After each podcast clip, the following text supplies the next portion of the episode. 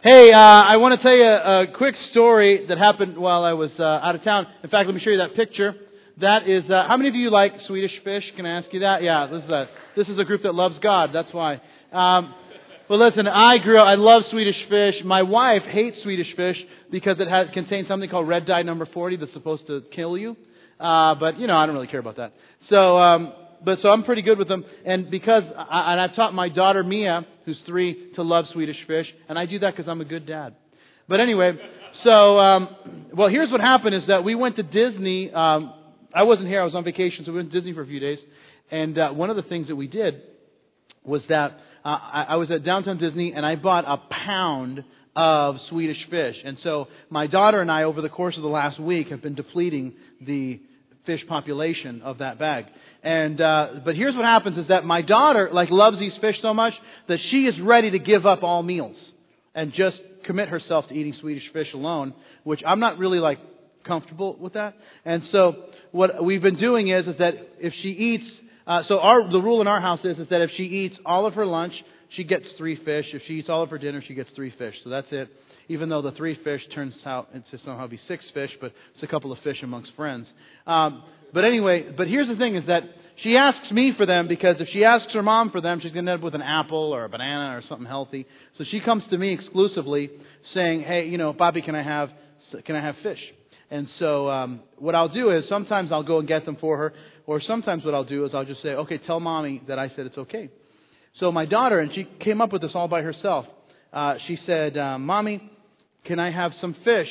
And uh, she said, "You're you say, uh, no. And she's wait. She goes, Boppy's orders.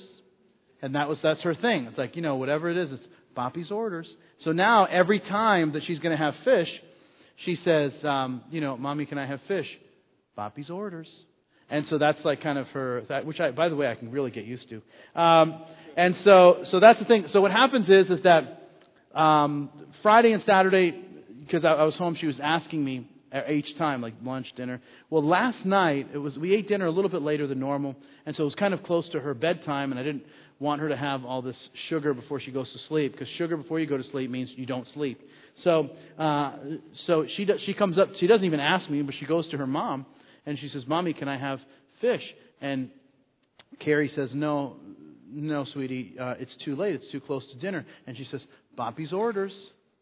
And so she goes, Carrie comes up to me, my wife, and she says, Did you tell Mia that she could have Swedish fish? And I said, No. And so I called Mia over and I said, When did Poppy say that you could have fish? And she says, Oh, yesterday. So she thinks, I'm like, Listen, Poppy's order is not like a presidential executive order, which like overrides everything. I'm like, this is kind of like, we're taking this on a case by case basis.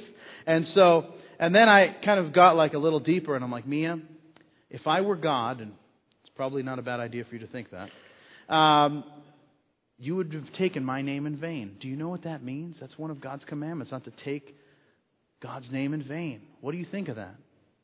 And so she just, you know, looks and she's like, hey, Poppy, let's have some fish.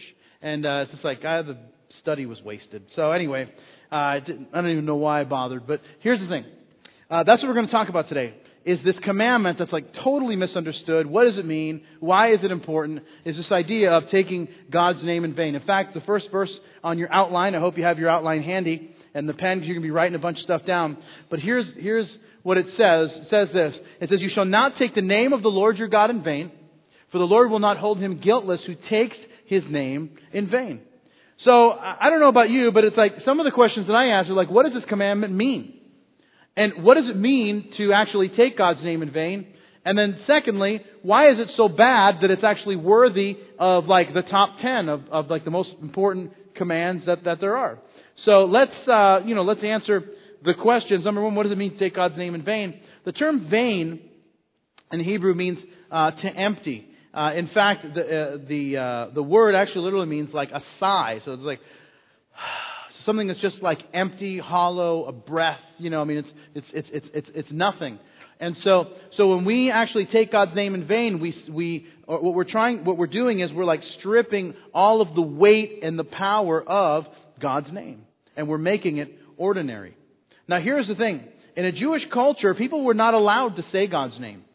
In a Jewish culture, what would happen is, is that um, they, sometimes they would be talking and they would just bow their head and say the name. Sometimes they would be, uh, if they were writing, they, it, sometimes you'll see this, is that they'll just write the, the letter G, a, a, a hyphen, and then a D.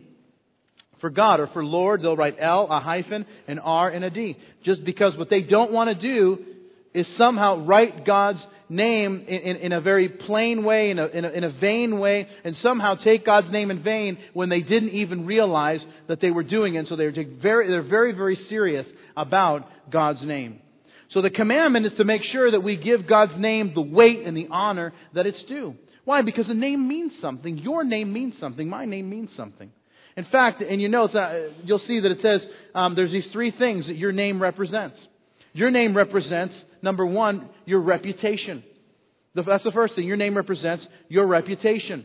Um, you know, so when someone comes up to me and says, Hey, Bob, I'm reading one of your books, right? I've got four books, and I all have my name on them.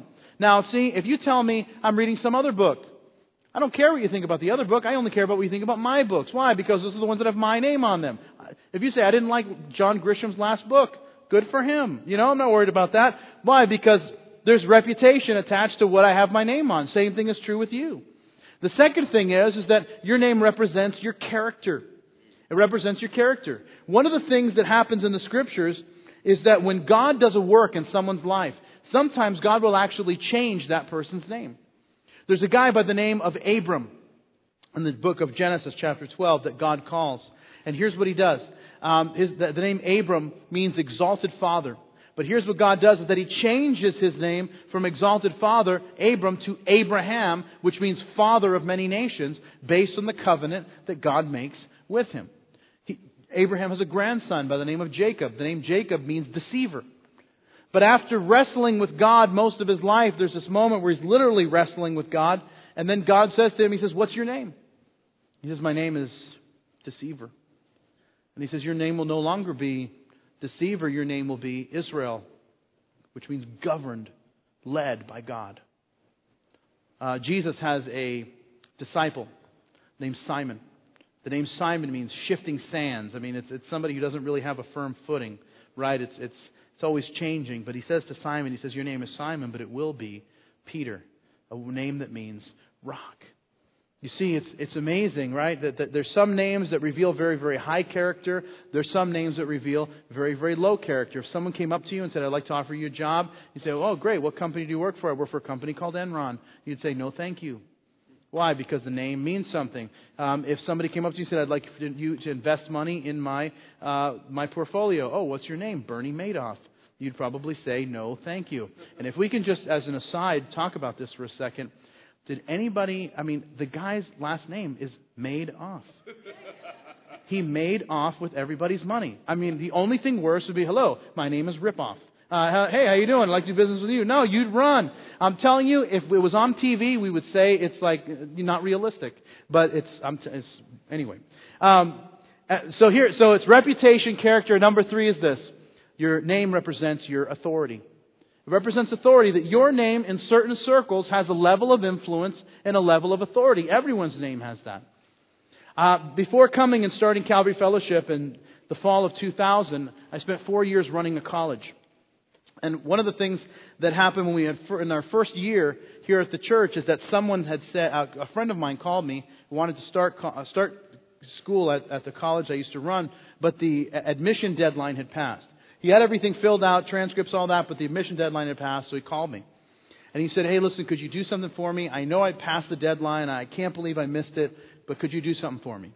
So I called the uh, admissions office and I say, Hey, listen, we're, um, you know, I have a friend and he wants to go to school. He passed the, the deadline is passed, but can you just make an exception for him? I, I'd consider it a favor. And so they said, Yeah, no problem. Have him come down and we'll we'll take care of it. So I called the guy and I said, "Hey, listen, go down there first thing tomorrow morning and uh, tell them that you know that I sent you, and you won't have any problems." Right? And so he comes in my name, and everything works out for him. Now, listen, that worked there. Doesn't work everywhere, right? Because it's certain certain circles. You can't go out and pump gas at the gas station and be like, "I don't have to pay for this." Why? Bob sent me. I said, "They're going to carry you away if you ask to say that." Um, why? It just it, it doesn't work.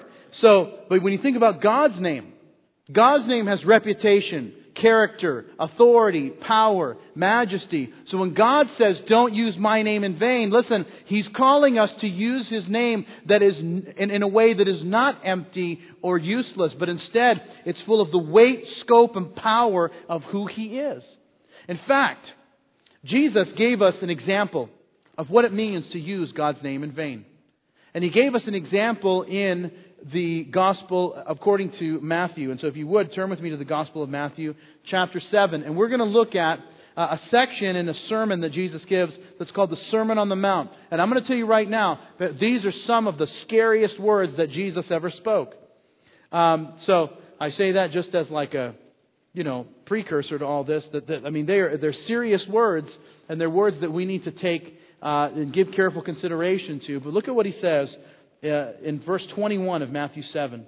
Jesus says, Not everyone who says to me, Lord, Lord, shall enter the kingdom of heaven, but he who does the will of my Father in heaven. For many will say to me in that day, Lord, Lord, have we not prophesied in your name, cast out demons in your name, and done many wonders in your name? And then I will declare to them, I never knew you. Depart from me, you who practice lawlessness. Now, if you pause there and give me your attention in your notes, we're going there's so much we could talk about, but I want to focus on two things in particular about taking God's name in vain and what it means. Taking God's name in vain, number one, if you're taking notes, is choosing talk over obedience. It's choosing talk over obedience. Now, most of us know what an oxymoron is, right? Uh, like jumbo shrimp, right? These two words together that aren't supposed to really make sense. So, jumbo shrimp, pretty ugly uh, you know, airplane food, government intelligence, Microsoft Works, right? You got to get the idea.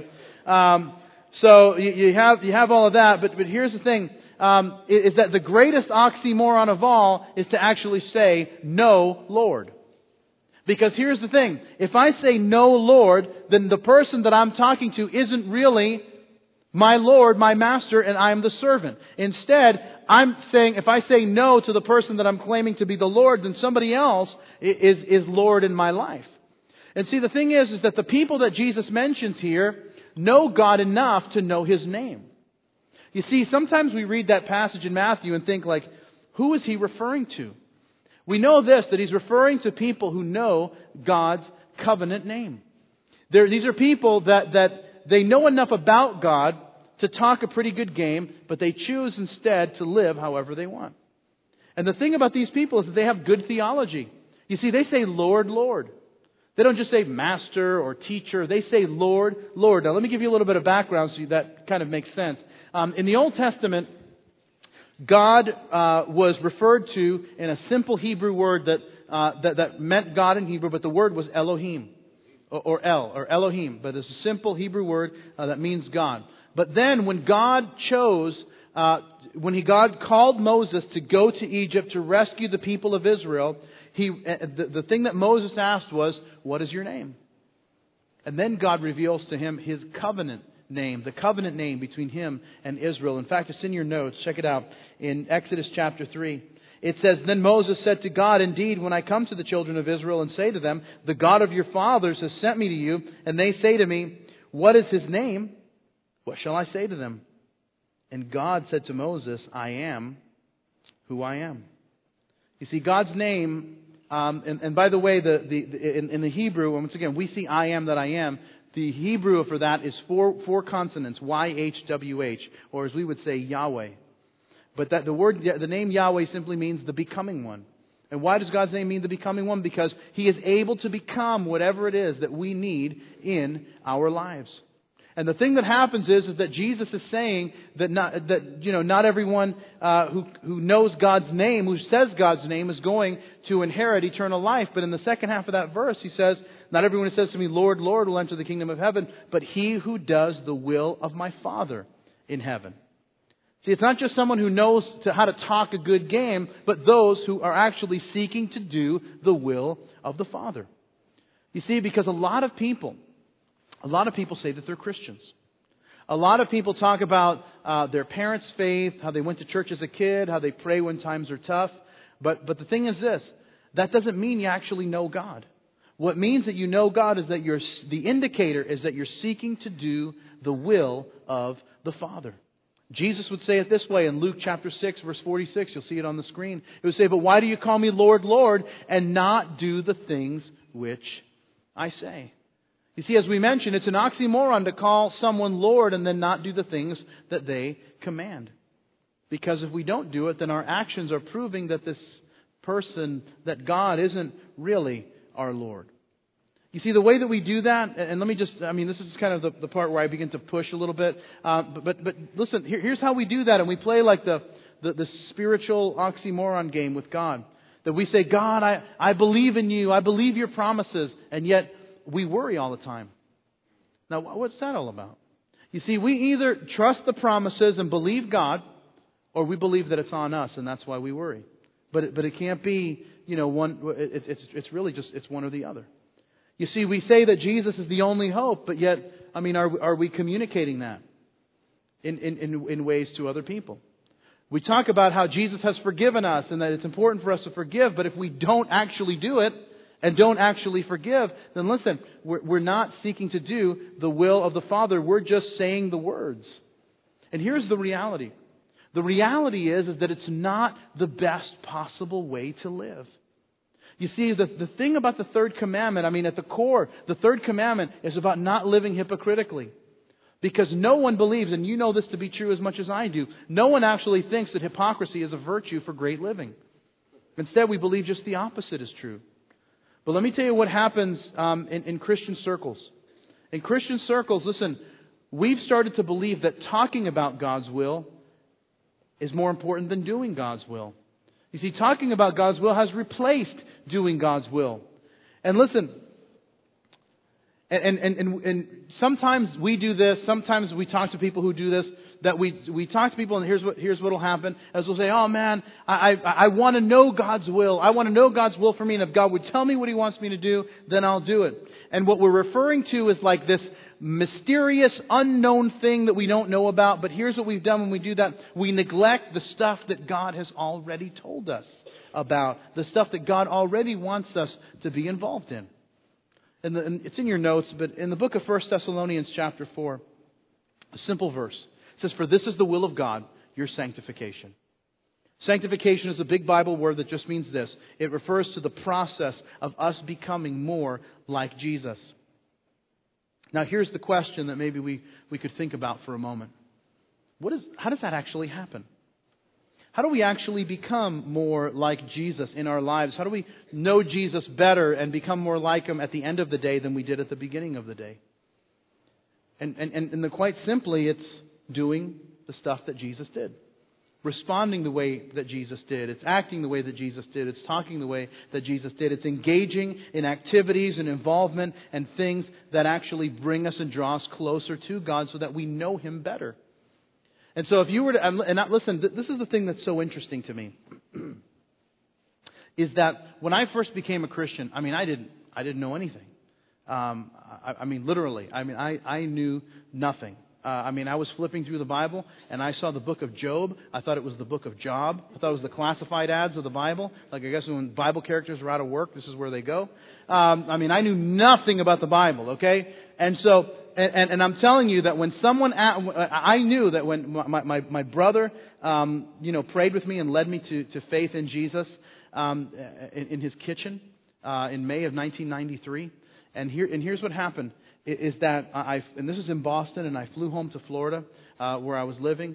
And, um, and here's the thing is that I basically knew what I had to do if I wanted to grow. It wasn't that much of a mystery to me. I was pretty sure that I needed to read the Bible, that I needed to pray, that I needed to find a good church, that I needed to get some Christian friends who could encourage me and I could encourage them, that I should probably be generous with my time and with my resources, that I uh, should, you know, if I'm going to love God, I should probably love people too, and uh, that I should, if God has given me some kind of gift or talent that just kind of felt like, man, I, I should do this for God and, and serve other people. And this is, the, this is the thing. I hadn't really read the Bible yet. But it's just like, it was just kind of a basic thing. And, and, and, here's the thing, is that sometimes we get so worried about the unknown that we neglect what God has already shown us. I love this quote by Mark Twain, who said, It's not the parts of the Bible I don't understand that bother me, it's the parts I do understand that bother me. And, uh, and, and, and I think that the, the parallel for us is so important is that sometimes we're so preoccupied, well, I don't really know what that means, and what about that part? And listen, what about the part that you do know? Are we willing to do the part that we do know and then worry about the rest later? Because if we want to honor God's name, listen, don't just say God's name, obey God's word. Because the sign, I believe, of spiritual maturity is obedience to God's word. There's this thing that happens in church circles where we've, start, we've started to believe that maturity, spiritual maturity, is being able to recite and memorize a bunch of facts um, about the Bible, about faith, about, you know, whatever subject. But here's what I believe maybe a more simple definition of spiritual maturity, and that is just doing what you know. And that is God shares the truth, truth with you, and you do it. And the amazing thing that happens is this is that when God shares a truth with us and we do it, you know what happens? God begins to give us more light. So it's like, oh, what about all that stuff out there that I don't know? It's kind of fuzzy. It's okay. Do the stuff that you know. Walk in obedience to this, and God will continue to give us more light in the decisions that we don't know. There's this passage in the book of Romans. It's not in your notes, but if you just write Romans 1, uh, verses like 18 to 32, it's kind of a longer section. Maybe read it later. But here's the thing that the Apostle Paul talks about. It's, it's kind of an interesting topic, but he talks about this. It's about the whole section of this, because just before that, Paul says that I'm not ashamed of the gospel, for it's the power of God unto salvation for all who believe, to the Jew first and also to the Greek. But then, even though the gospel is the power of God, God, Paul talks about there, there are those who actually reject the truth, the gospel that, that, that God has shared with, with us. And here's the thing that's interesting, is he talks about all the ways that mankind has rejected the, the, gospel and the truths of God. And yet here's the fascinating phrase that he uses around verse 25 or 26. He says this, it says that their foolish hearts were darkened. Now isn't that interesting? that there's this thing where when we walk in obedience, God gives us more light, but when we continually walk in disobedience, our hearts actually get darker and the light gets dimmer. That's why when we find people, and maybe this has been us, and all I think all of us have been here at some point in our lives, where we just keep making the same mistake over and over and over and over again. It's like we're Bill Murray and we're living Groundhog Day, you know, and, and, and you know, so it's like we're doing this whole thing over and over, and it's like we, we just can't seem to get it right. Here's sometimes what happens. What happens is, is that God has already told us. But we're trying to find some other way and it doesn't work. So it just, we just keep repeating the same test over and over and over again. And what we're waiting for is like, well, I want God to give me some new information so then I will change. And it's not the way that it works. God's revealed it to us and now we've got to make the biggest decision and that is, am I going to obey that which I know? Because either we're getting more light through obedience, or the light is getting darker and our hearts are getting darkened through continual disobedience. That's why choosing talk over obedience is taking God's name in vain, because we're talking a good game, but we're not following through with our actions. Here's the second one if you're taking notes, and that is taking God's name in vain is having emotion over substance. It's having emotion over substance. Um, I, I, mentioned to you that we were in Disney uh, this past week, and uh, or the week before, and um, someone when we walked into the park, someone who was there uh, gave my daughter a couple of stickers, and they gave my son a, a Mickey Mouse sticker. Now, th- my son's nine months old. He loves Mickey Mouse. Uh, he, he, he loves Mickey Mouse. He has like a little Mickey Mouse plush doll, and uh, every time he gets him, he gets so happy, and then he tries to bite his nose off because when you're nine and you're teething, that's how you express love. Um, and so, anyway, so he has this little sticker. And my son would not let go of the sticker. I mean, under no circumstances would he let it go. In fact, my son took a nap or two in the park and he was still holding the sticker. He ate holding the sticker, changed his diaper, holding the sticker. No matter what, he's holding the sticker, would not let it go. So finally, we're putting him in the, in the car seat when we're leaving that afternoon. And uh, my wife says, she says, Bob, I figured out why he wouldn't let go of the sticker. And I said, Why? She says, It's stuck to his hand. And I thought, Yeah, that makes sense. And uh, I'm telling you, it was like this amazing reminder to me. Like, you know, he was probably trying to get it off, and he couldn't. You know, no matter what he did, and we thought like, wow, it's like Mickey's flying. No, he's trying to get this thing off of him. And he couldn't get it off. And the thing that's amazing, listen, sometimes not everything is as it seems. And listen, here's the thing how it works for us as Christians. Sometimes um, what we'll do as Christians and those of us who know Jesus, we'll just try to like drop God's name or like say things that sound like quasi spiritual to make ourselves seem like we're more spiritually mature than we really are. The problem is it ends up just sounding weird. Um, and and the, what I mean by that is, I, I when I was in college uh, getting my theology degree, um, there used to be this Tuesday night group that met before class. There, we, there was always like was one uh, big class that met on, on Tuesday night, and they had um, they. So I used to lead this uh, worship and prayer group. Um, the the class started at seven, so it was like from six fifteen or so to about seven. Um, so we led this. Um, I led this worship and prayer group. I just play guitar and, and sing, and then other people would come in and pray. Well, there was this guy that came in, and he was like, "Listen, I want to close in prayer." And I'm like, "All right, cool." And so, um, you know, the more the merrier. And so he came in, and he wanted to close in prayer. And then I'm like, you know, so I finished the last song, and I'm like, "Hey, you know, go ahead and pray." And the guy prays, and he's like, uh, "Dear Jesus, we want to thank you, Jesus, for this day, Jesus." And now we ask Jesus that you, Jesus, would work in our lives, Jesus. And pour out your spirit, Jesus, on us, Jesus, as we go to class, Jesus, and hear your word, Jesus. And I, honestly, I opened my eyes and I'm like, is someone playing a prank on me? Um, and, and it was like this really odd moment where I'm like, does this guy think that God has forgotten his name? Like, or does he have to continue to get his attention? Dear Jesus, help you, Jesus, I'm over here, over here. I know there's busy stuff over there, but I'm right here. Uh, Jesus, so I'm thinking like, hey, God, uh, I'm over here. No, and, and I'm thinking like, like what? And he, why do we do that? What, why, why do we do that as Christians? Listen, um, Jesus said these words. This is not in your notes. In Matthew chapter 6, right around verse 7. He says this. Um, he says that those that people who don't know God, and, and I, I certainly believe that the guy who was praying here did know God, but here's what he says. The people who don't know God, he uses the same phrase, they use vain repetition. They use vain repetition because they think that they'll be heard because of their many words. And you know what Jesus says in the next verse? He says, Instead, when you want to pray, pray like this Our Father in heaven, holy is your name. Your kingdom come, your will be done on earth as it is in heaven. Give us this day our daily bread. Forgive us our debts as we forgive our debtors. You see, that, I mean, I want you to think about that prayer. Many of us have probably prayed that in the past. But just, there's like this beautiful simplicity to, to the Lord's Prayer. It's not showy.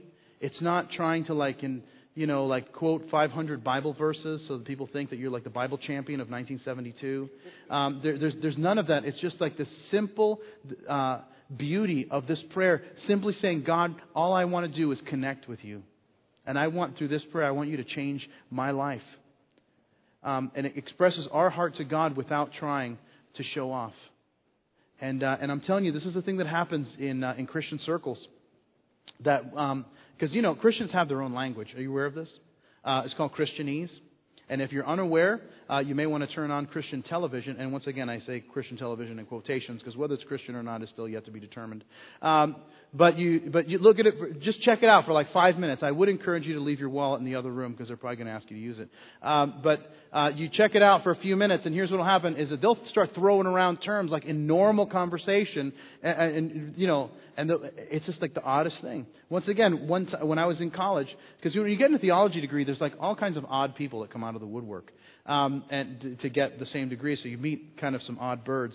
And uh, but I remember one time I walked in and I saw a guy and I'm like, "Hey man, how you doing?" And the, this is the guy says to me, he goes, "Man, I'm too blessed to be stressed. Oh, I'm filled with the Spirit. I'm washed in the blood. I'm sanctified by the Ghost, and I'm a conqueror in Christ. How are you?"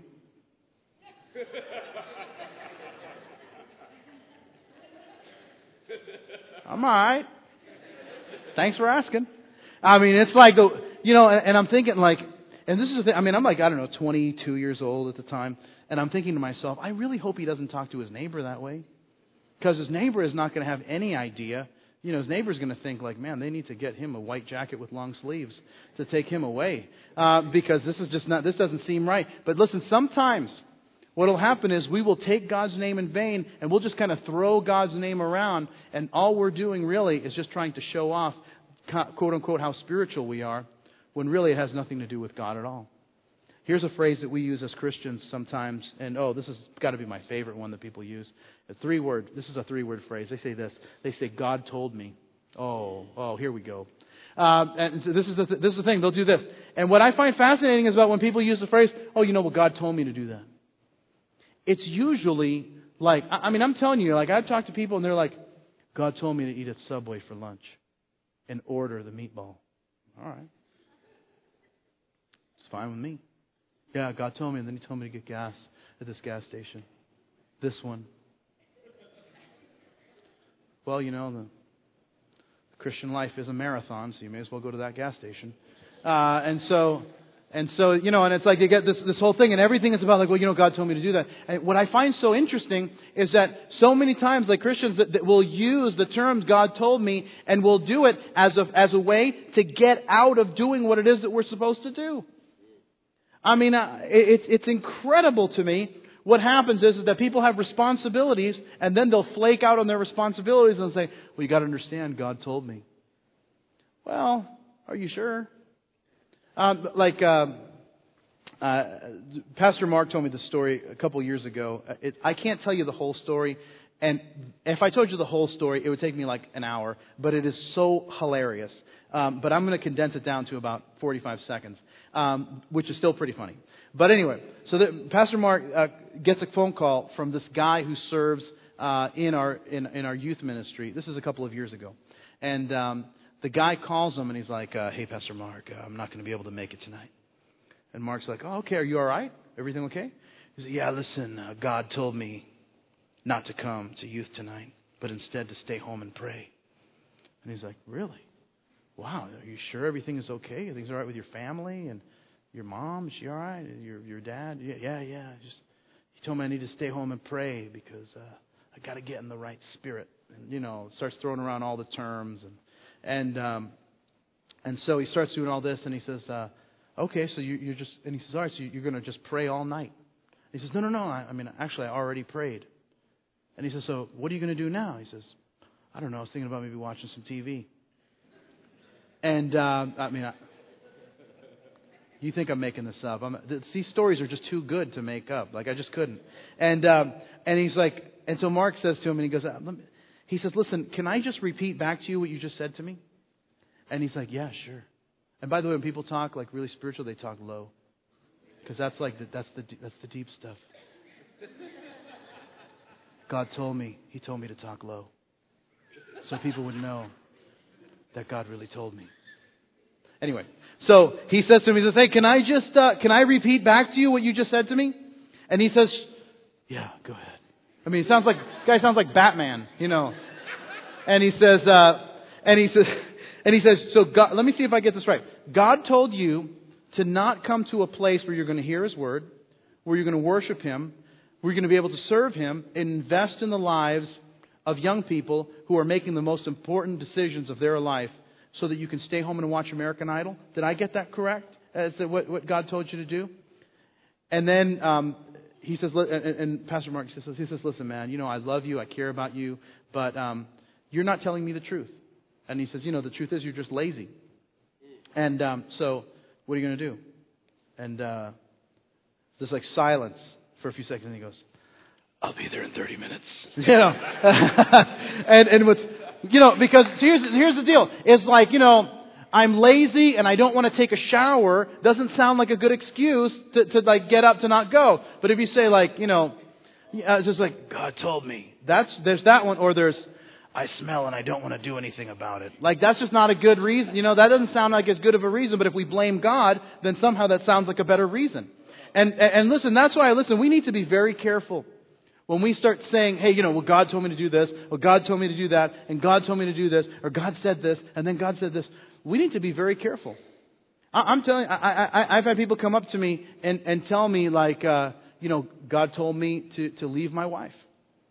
And, and, and I'll say, like, well, what happened? Why, why is that? I'm just, I'm not feeling it anymore. So I prayed, and God said, yeah, just go ahead and leave. I'm like, you may want to pray about that one a little bit more because that sounds more like the pepperoni ate last night than it does God. Because God, the Bible, it says something like a little bit different than what you're thinking. And uh, and I'm telling you, people will come up and, and, and anyway.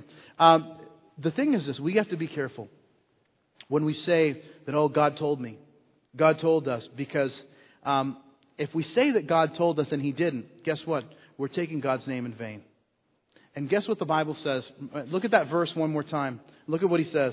He says, You shall not take the name of the Lord your God in vain, for the Lord will not hold him guiltless who takes the name takes his name in vain. The people Jesus mentioned. The people Jesus mentioned, they say, Lord, Lord. They don't just say Lord, they don't just say teacher, but they say Lord, Lord, which might not mean a lot to us. But in a Jewish culture, repetition is how you added emphasis and emotion. Um, you know, for us, we'll maybe raise our voice a little bit to express emotion or emphasis. Uh, if you're typing something, you might put an exclamation point. You might underline it. You might put it in all caps so people really know that you're serious. But in a Jewish culture, when you would speak, you would say it and you would, you would repeat so that people would know that you're speaking from a place of emphasis and a place of emotion. When King David's son Absalom died in battle, Here's, it's in your notes. Here's what David says. He says, Oh, my son Absalom. Oh, Absalom, my son, my son. When Solomon, David's son, is the king of Israel and he's going through his life and he's in this crisis and he's like, what in the world does life even mean? He opens the book of Ecclesiastes and he says, Vanity of vanities, says the preacher. Vanity of vanities, all is vanity. It's just this place of emphasis.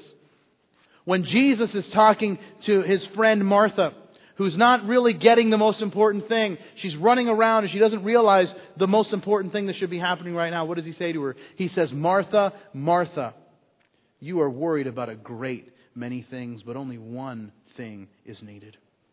Right? When Jan's upset with her older sister, she says, Marcia, Marcia, Marcia, right? That's not in the Bible, but it still makes the point. And, um, uh, it's just important to bring up a Brady Bunch reference every once in a while. Um, but here's the thing. But here's what happens. This is what's this is what's so important. Um, what should grab us is that these people don't just use the casual Lord, but they say, Lord, Lord. Listen, they were in, not only good. They, not only did they have good theology, they were emotional. They were enthusiastic. They were also involved in ministry. Look at what it says in verse 21. He says, Many will say in that day, Lord, Lord, have we not prophesied in your name, cast out demons in your name, done many wonders in your name? And here's what Jesus says, I don't know you. I mean, I don't know about you, but that like freaks me out. Like, how can a person actually be involved, like casting out a demon and not actually know God? How can a person be prophesying, speaking forth truth, and the person not really know God? And here's what he says. It's like, listen, what, these people, they were just taking my name in vain, but they didn't really know me. There was no relationship there. And so here's the question. You say, Bob, you've been railing for about 30 minutes. Can you tell us, like, on a positive note, what is, so if that's what it means to use God's name in vain, what does it mean to use God's name rightly and correctly? And how should we? Last verse on your outline. It says this in Acts chapter 11. It says, Then Barnabas went to Tarsus to look for Saul. And when he found him, he brought him to Antioch. And so for a whole year, Barnabas and Saul met with the church and taught great numbers of people. And the disciples were first called Christians at Antioch. Now I want you to, I want to share something with you that's really important. Um, the name Christian literally means this. It means little Christ. And um, what's interesting to me is that it was actually created or said at first as an insult. The people of Antioch who hated Jesus, who, who, rejected the gospel, they looked at the followers of Jesus and they said, look at all these little mini-me Jesuses running around. And they said it as an insult. And here's what the believers did. The, the first Christians, they said, you know what? We like that. The people who hate us think that we look just like the one that we claim to follow. And you see, my friends, right there is where we understand how to use God's name correctly. That the things that we say and we do reflect the one that we follow. And here's where that begins. That begins not by the stuff that we know or the stuff that we do, it begins by the relationship that we have. You see, when a person invites Jesus Christ to come into their life to forgive them of all their sins, because Jesus died on a cross, because Jesus was buried, because Jesus rose again from the dead, because we have missed the mark. Because God's standard is perfection and we missed it. And so what God says, instead of saying, hey, figure it out yourself, here's what He does. He says this. He says, not only um, am, am I not going to leave you there, but I myself am going to become the solution. Because here's the deal, friends. It's knowing stuff about God doesn't save you. And also, doing good things, doing good deeds doesn't save you. Listen, it's when we put our faith and our hope and our trust in the finished work of Jesus on the cross because we know that we are hopeless and we are hopelessly lost without Him. Listen, that's what saves us. And you know what's amazing? Is that all this other stuff, the stuff that we know about God and the stuff that we do for God, all that stuff follows an authentic and real relationship. But that by itself can never replace an authentic and real relationship. And that's why Jesus invites us into a relationship with Him that's not just based on the stuff that you do and the things that you know, but it's based on work that He's done and invites us into a relationship with Him that begins now and lasts through eternity. Let's pray together. And Lord, we thank you. We thank you for your love, and we thank you for the fact that when God has people who have fallen, people who have sinned, that you didn't leave us to just figure it out. Instead, you yourself became the solution. And so, God, while many of us may know things about you, some of us may have even um, done good things, but God, we recognize that that doesn't replace having a real relationship with you. And so, Lord, we pray, do a work in us. For those that are here that have never invited you to come into their lives to forgive them of sins. God, as they in their the quietness of their own heart, as they call out to you and just say, God, please forgive me. I'm a sinner. I need you to save me. God, because of that, because of your love and grace, we pray that you would hear and that you would respond. We thank you for that, Lord. In Jesus' name, amen. Amen.